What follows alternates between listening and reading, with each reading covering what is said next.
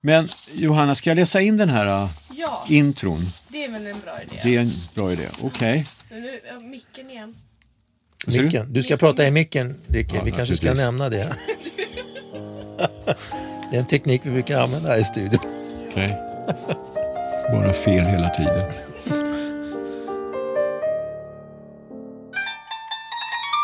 Vi har i ett tidigare avsnitt utav Mellanösternpodden benämnt någonting som vi kallar för identitetspolitik och vi kommer ta upp det här begreppet även i det här avsnittet. Och därför är det på sin plats att vi ger en lite tydligare förklaring. Vad betyder det här ordet som används mer och mer? Vad betyder identitetspolitik? Ja, det, det, det är en komplicerad fråga, men det betyder i korthet att man betraktar en individ som del av en grupp. Och Det är grupptillhörigheten som är avgörande för den här individens eh, politiska åsikter kan det vara, den här individens sätt att förhålla sig till omvärlden, sätt att förhålla sig till den egna gruppen, sätt att förhålla sig till samhället i stort. Men vad är det du säger egentligen att varje persons identitet kan bli beskriven i termer av hans eller hennes, ja alltså hans eller hennes hudfärg, eller hans eller hennes religion eller hans eller hennes etnicitet. Man underkastas en gruppidentitet Ja, istället för att bli respekterad Ja, för ja. ens egen individuella identitet. Precis, man kan till exempel se det i, i det faktum att när eh, ett land som Storbritannien, som vi kommer att prata om, eh, införde faktiskt på 80-talet redan speciella sharia-domstolar. De slår inte ut eh, brittiska domstolar, men de ska vara som en, som en rådgivande del för den muslimska kommuniteten som britterna själva kallade det. Alltså muslimerna i Storbritannien, när man talar om the Muslim community där så talar man om a community. Alltså det är en, en, en heterogen grupp, muslimerna. Du menar en för att homogen se, grupp? Ja, förlåt, för, förlåt, en homogen grupp. För, istället för att se dem som individer. Men, men konsekvensen blir ju, om vi sätter dem in, in dem i en västeuropeisk kontext, en, en liberal demokratisk västeuropeisk kontext. Våra politiska partier har, är byggda på idéer. Liberala idéer, socialdemokratiska idéer, konservativa idéer etc. etc. Och det spelar ingen roll vem du är, du är välkommen så länge du delar den här ideologin. När vi för in då identitetspolitiken, då är plötsligt de här idéerna inte viktiga längre, utan det är hur du ser ut som är viktigt. Eller möjligen då vilken kanske religiös tradition du förväntas ha. Och då bortser man i, i, i det här fallet då, eh, i det vi kommer att prata om nu, nämligen politisk islam. Alla de individerna, och det är så självklart så det, det är pinsamt att säga det, alla de individerna är naturligtvis fortfarande individer. Och det är ju så vi har betraktat oss själva och våra samhällen. Det är så vi har byggt upp våra demokratiska strukturer. När man lämnar det, och det är ju en, en konsekvens av identitetspolitiken, så bryter vi därmed också sönder det som är grunden för våra demokratiska eh, strukturer och det skulle jag säga är livsfarligt. Hej och välkomna till det tredje avsnittet av Mellanösternpodden där vi idag samtalar med professor Elham Manea som är verksam vid universitetet i Zürich. Eh, hon är född i Egypten, eh, hennes pappa var Jemen, från Jemen och hennes mamma är egyptiska. Eh, hennes pappa var diplomat, jemenitisk diplomat, så att hon har rest runt väldigt mycket, bott på många olika ställen, både i Europa och i USA. Nu då bor hon i Schweiz där hon är aktiv eh, som lärare. Hon är också aktivist kan man säga, feministisk aktivist, har jobbat med kvinnofrågor under ganska lång tid, eh, har skrivit en väldigt bra bok som handlar om de olika former av sharia-domstolar som har växt upp i Europa och fokus är då i hennes bok om Storbritannien där det här har gått väldigt, väldigt långt. Så skälet till att vi pratar med henne är just att hon har en insikt och en förståelse och en kunskap om just politisk islam i Europa.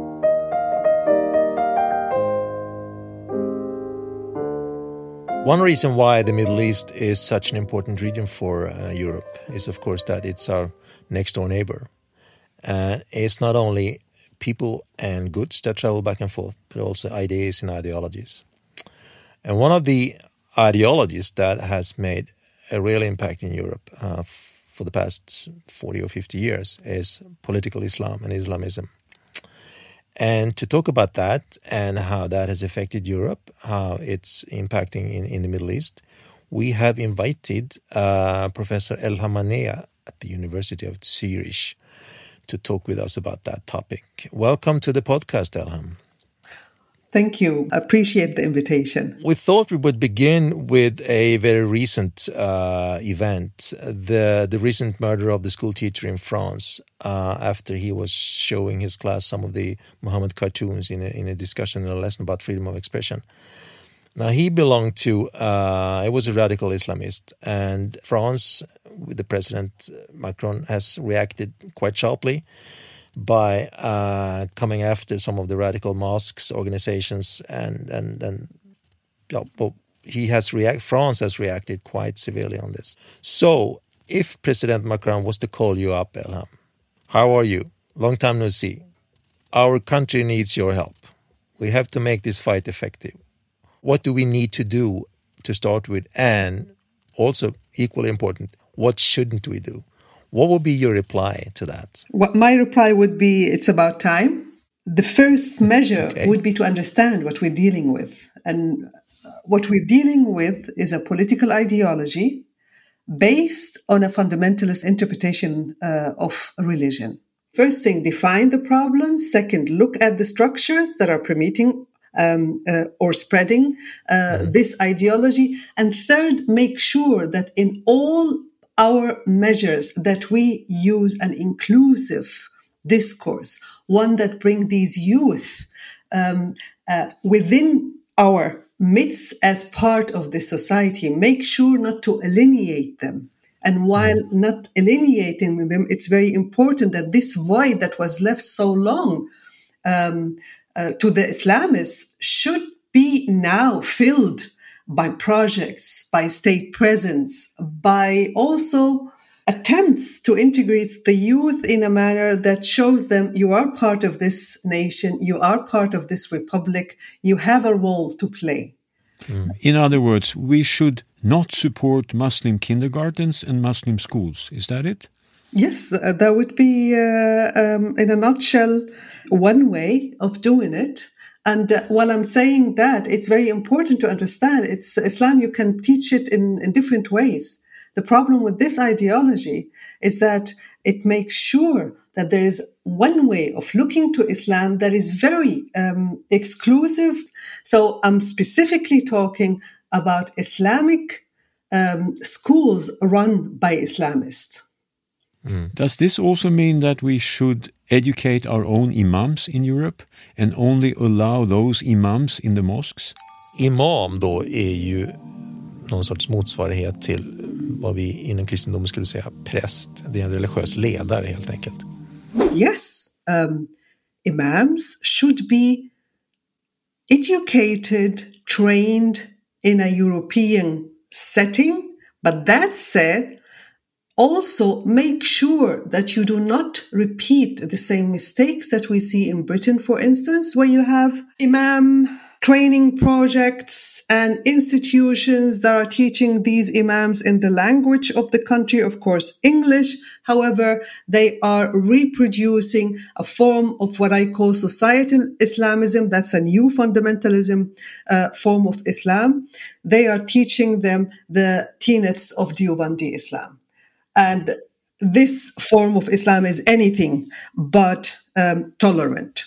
Is it really possible to sort of reform a religion in that sense? I mean, the idea in a liberal democracy that we should separate religion from politics, doesn't that also mean that if you have a religious tradition that uh, has a problem with, with that separation, how would you teach imams, you know, in that kind of Western European context? I mean, is, is it possible, really?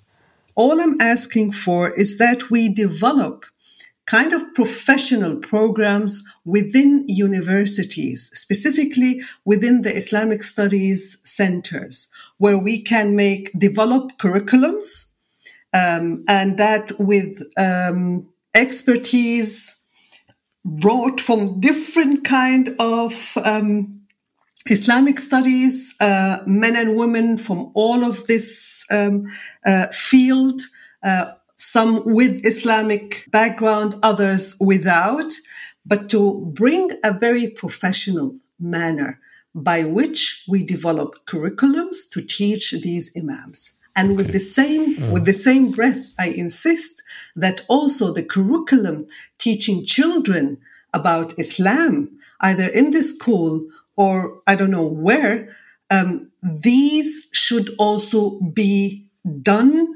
carefully by such professional setting not to leave it to other countries, not to leave it to these organizations. And the problem, and this is something that I have to also mention, the problem if I see in countries like Germany, like uh, uh, Austria, they, when they work with organization to develop the curriculum for children, very often they work with organizations that have affiliation or sympathy with Islamism. Mm, I see. Okay.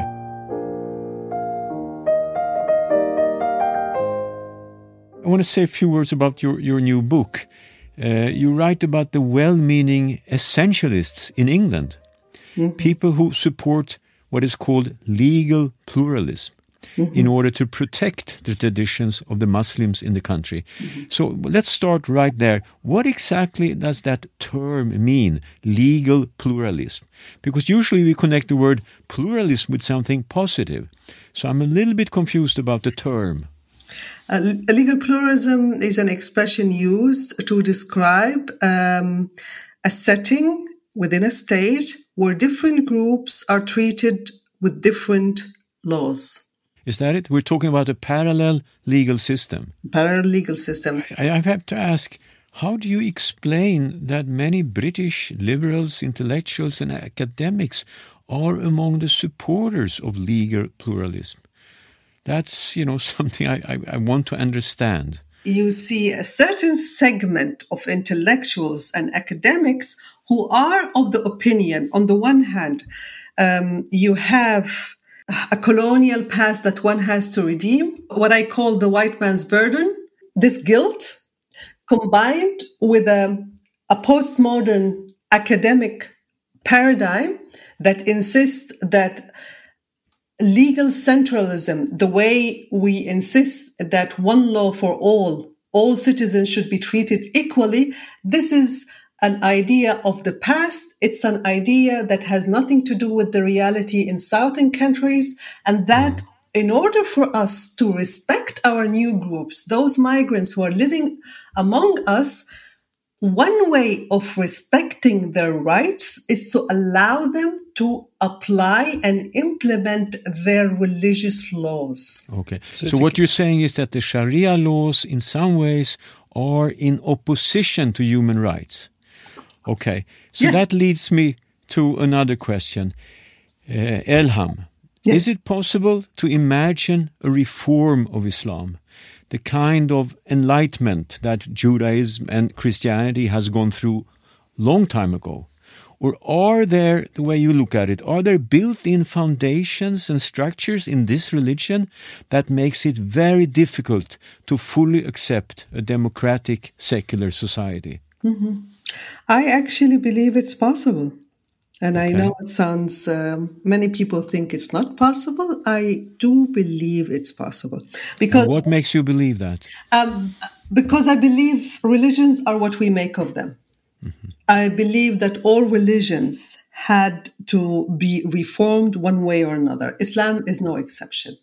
And I believe that Islam right now is going through a crisis, but it is a crisis of a teenage um, one let me put it this way look at the age of Islam, it's 1,500. And remember where Christianity was when it was 1,500 years old.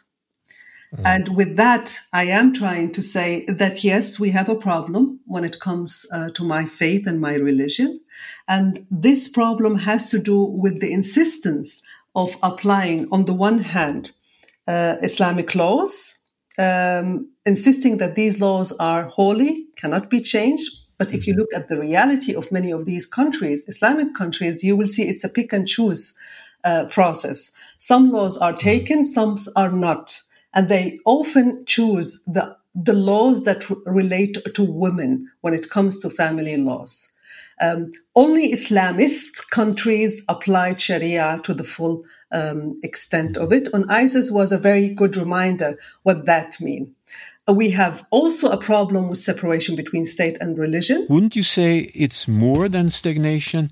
I mean, it seems to be uh, a movement in a different direction. I mean, countries who used to be rather moderate are now much stricter than before, Yes. like Turkey, like Malaysia, like Indonesia. Like and, Indonesia. and then the question is, how do you explain that? And would you say that this development, you know, towards a more stricter interpretation started already in 1979 when Iran became an Islamic state? It started even before. It started even before. Okay. Uh, uh, but I but I agree with you that uh, 1979 is a very central uh, date, uh, specifically with the Iranian Revolution.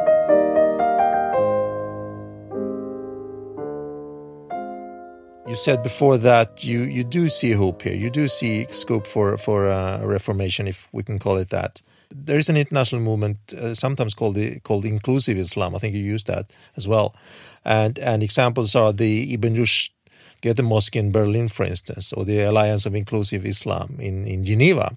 If you could tell us something something more about that, but also the fact that how big are these movements? You know, how much power does this progressive trend really have? Can it change, you know, uh, so many decades, centuries of of of of, uh, of more a more conservative Islam? Is it possible? I mean, you have these examples; they're all in Western Europe.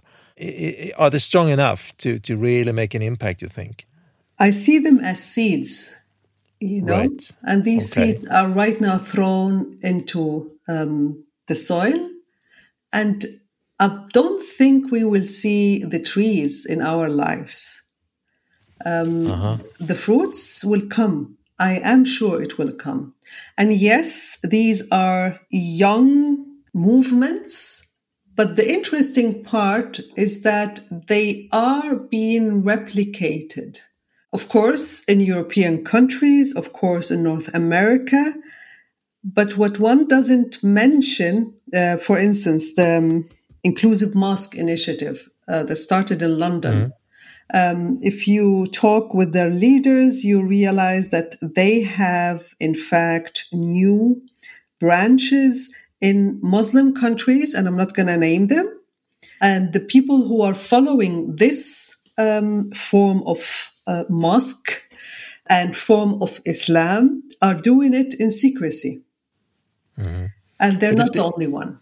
And, if they- and that it tells in- you that there's something taking place, changes are taking place. And if we go away from just assumption and perception, if you Mm. look at surveys, whether from the Arab Barometer, whether with the- Pew um, Value surveys, you see changes taking place in Middle Eastern countries and Islamic countries.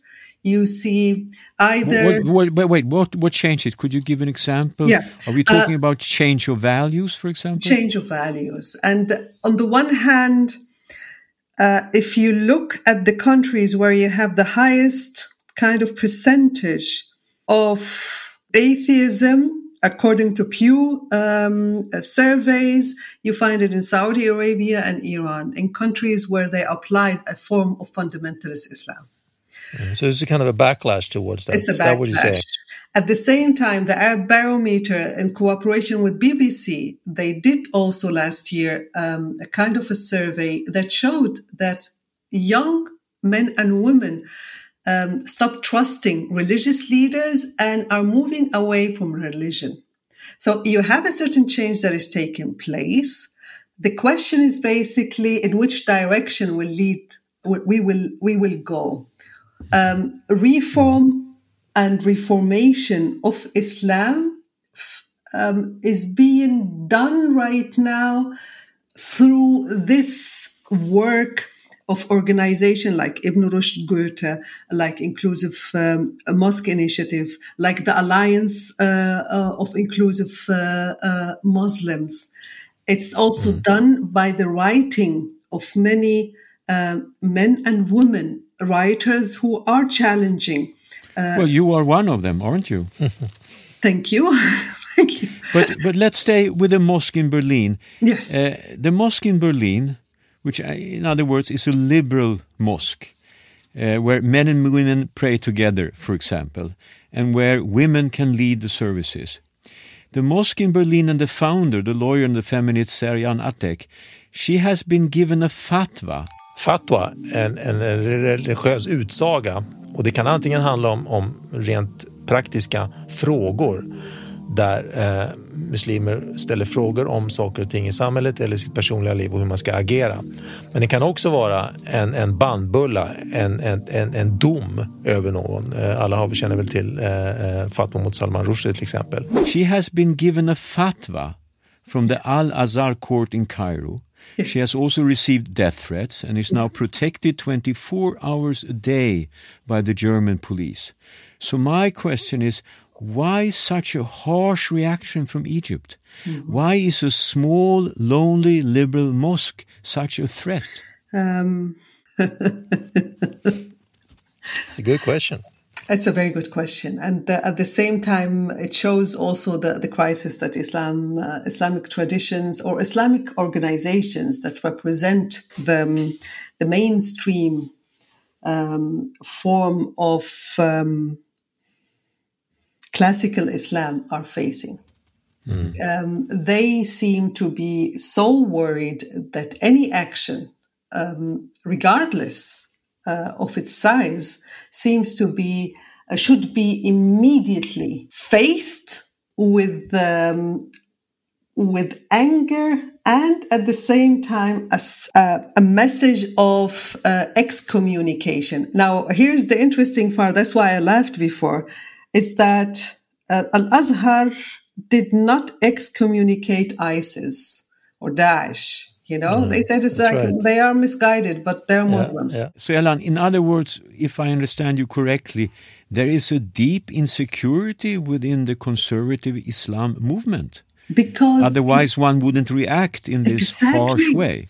And that's what I'm trying to say. The the reactions, this harsh reactions that we are seeing today, it's only um, a sign of their weakening hold on the population. Now imagine this week you had a stand-up comedian who made a funny kind of presentation about the way presenters in Quran radio in Egypt are talking. Uh, it was so funny. I had to watch it in order for me to understand what's the big fuss. Okay. Now they are be uh, he is being uh, investigated. This was This in is Egypt, was it? This is in Egypt, Ah, and the ah. reaction shows Right, you they know they know they're losing the ground, and the, the surveys show that as well.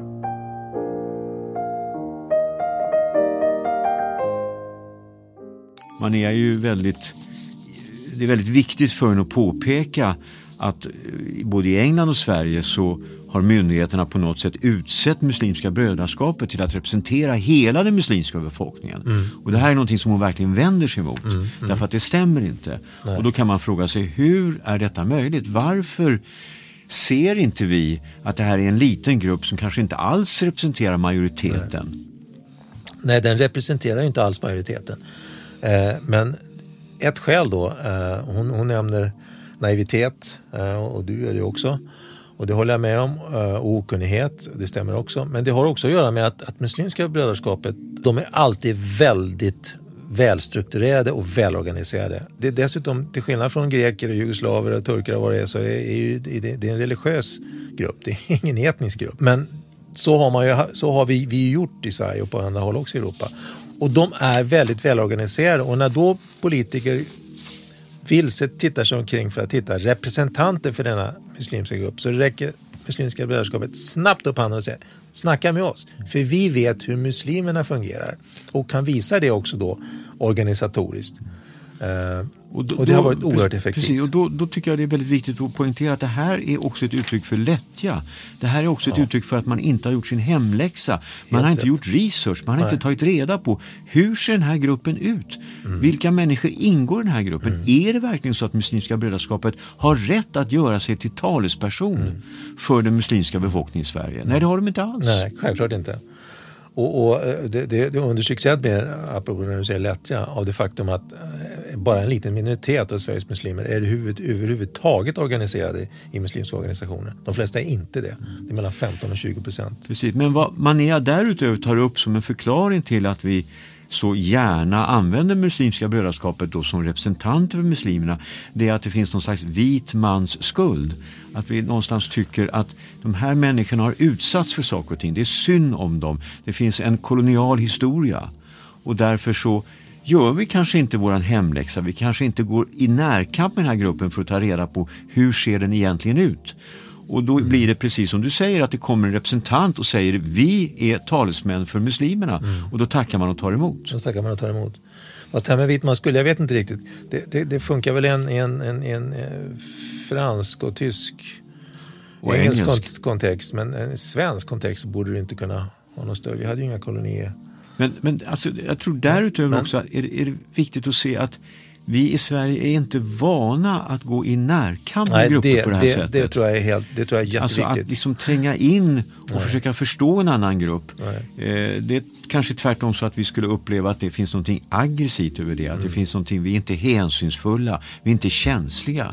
Men Magnus, skulle du säga att den här uppfattningen att det är Muslimska brödraskapet som på något sätt representerar muslimerna i Sverige, att den håller på att, eh, så att säga, ifrågasättas. Tror du att, tycker du att det finns mera medvetenhet hos myndigheterna att man kan inte så att säga, se på den här gruppen som så homogen? Ja, det är en bra fråga. Jag önskar jag kunde svara ja rakt av på den, men det kan jag inte riktigt, för jag tror inte att det är så, um, tyvärr. Jag tror att strukturen här, den politiska strukturen och organisationen i Sverige gynnar den här typen av av grupper och organisationer. Och, och, problemet blir ju också det att vi överhuvudtaget betraktar dem som representanter för en religiös kommunitet som, som, du, som du sa, den är, hur, den är ju väldigt heterogen och den har ingenting med etnicitet att göra. Och det blir ännu värre eftersom det är politiska partier och strukturer som söker, sig, söker kontakten därför att partiväsendet, den politiska demokratin i Sverige är uppbyggd på idémässiga partier. Du är liberal, är konservativ eller du är socialist. Det spelar ingen roll vad du har för religiös tradition. Här frångår man plötsligt den principen och gör din, din religiösa identitet till avgörande. Och det är ju ett självmål som det politiska Sverige har gjort eh, och började göra för, för ja, det är över 20 år sedan nu. Och det är på ett plan är det obegripligt konstigt att, att från, vi, vi liksom bortser från de här grundbyggstenarna för den politiska demokratin i Sverige och flyttar över till, till en religiös identitet. Jag kan faktiskt inte riktigt förklara det. Och ja, då kommer man i och för sig in på ditt, ditt resonemang om, om, om, om den vita mannens skuld här, att, att det är synd om de här människorna. Och vi, måste, vi måste hjälpa dem och vi måste ta hänsyn till när de kommer hit. Och är det så att de har vissa saker som vi kanske tycker är lite märkliga så får man ha överseende med det. Vilket i sig skulle jag säga är, är, det är oerhört arrogant sätt att betrakta andra människor. Vi ser dem inte som individer utan vi ser dem som en, en massa i ett kollektiv. Så det är fel på väldigt många olika plan där. So Elan, would you say there is one country in Europe that has been successful in trying to make progress in this area? Is there one country that you would single out and say, here, we have a model, follow these guys? No, not yet. Not yet. Not yet. I, I would because have you, you, said Switzerland, but we still have things to do. Mm -hmm. Uh, and you are critical also, I understand, when it comes to the way Sweden has handled yeah, the Muslim much. population in our country. Yes. Mm. All right, Elham, thank you so much for taking time. Thank and, you. And talking to us. This and you don't want to talk about Yemen. Ah, ah, we, we will. Next time we call you up, we'll talk only about Yemen. Yeah, exactly, exactly. There will be a whole session about that country. We will call you up again. Thank okay. you for a very interesting conversation. Yeah, yeah absolutely. Thank All you. Right. Take Thank care. you for, for inviting me. I really appreciate it. That's Thank great. You.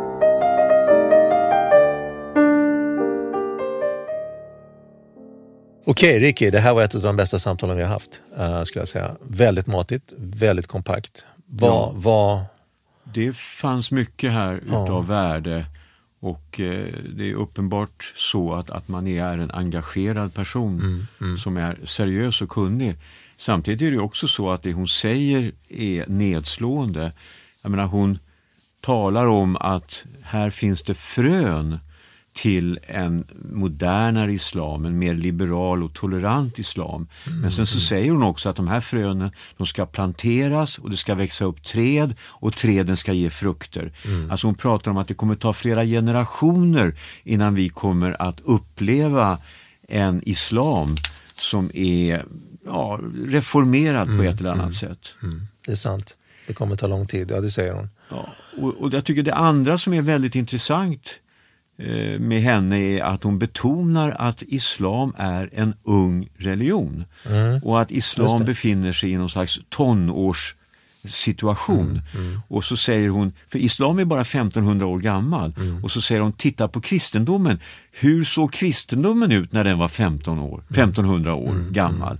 Med andra ord, vi pratar om en religion som på något sätt är tvungen att lite längre fram växa upp.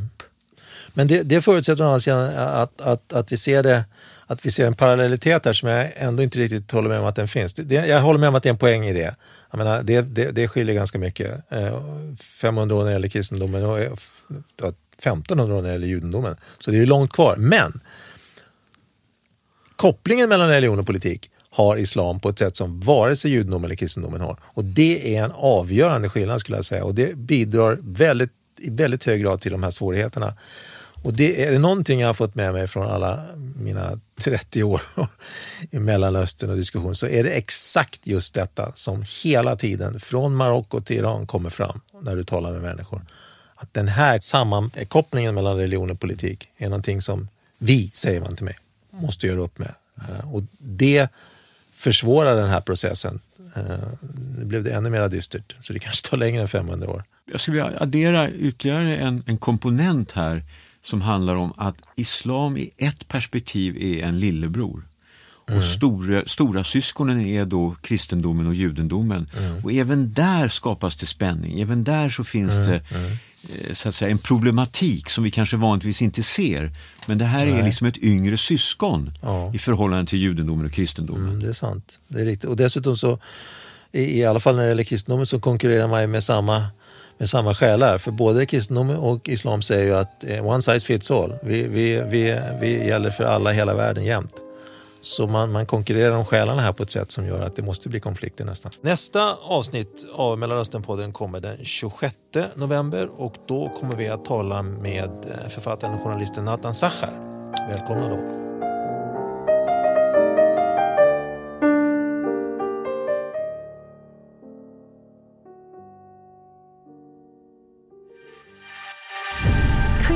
Productions.